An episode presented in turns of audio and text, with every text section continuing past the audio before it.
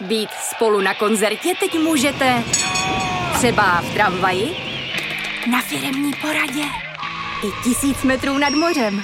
Jsme tu, abyste mohli být mezi svými kdekoliv, tak zůstaňte ve spojení díky datům na naší nejrychlejší mobilní síti v Česku.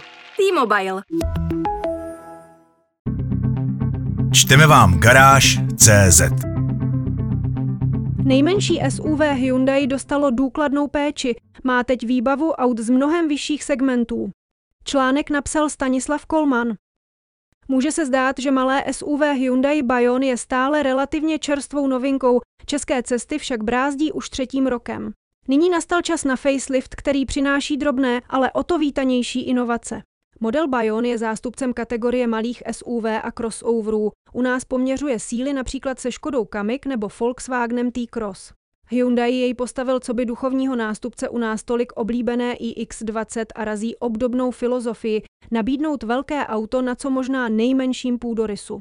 To platí i po modernizaci, kterou rozpoznáte třeba díky upraveným LED světlometům, jiným nárazníkům a přepracované masce chladiče. Zákazníci pak mohou vybírat z nových kol o 16 a 17 palcích.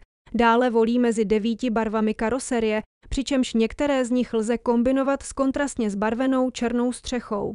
Ač je Bayon primárně malé městské SUV, výbavu si propůjčuje z vyšších segmentů. Auto může být vybaveno například více než desetipalcovým multimediálním systémem s vestavěnou navigací, jejíž mapové podklady lze nově aktualizovat online. Nechybí možnost zrcadlení chytrého telefonu, bezdrátová nabíječka, vstupy USB-C i starší USB-A nebo třeba audiosystém BOS s osmi reproduktory. Vylepšení se dočkalo také osvětlení interiéru. Ve vyšších výbavách nahrazují klasické žárovky diody, které lépe osvítí místo pro posádku i 411-litrový zavazadlový prostor. Jen škoda, že na rozdíl od iX20 chybí posuvná zadní lavice, která by variabilitu kabiny ještě o kus povýšila. Stran světla uvnitř ještě jedna zajímavost. Volitelně nyní můžete objednat vícebarevné ambientní osvětlení v prostoru pro přední cestující. Výčet novinek potrhuje armáda bezpečnostních a asistenčních systémů. Bayon hlídá slepý úhel, provoz kolem vozu a reaguje na nepozornost řidiče. Je také vybaven druhou generací systému e-call, který v případě nehody sám přivolá pomoc. První kusy omlazeného SUV bychom u nás měli začít potkávat v průběhu tohoto roku.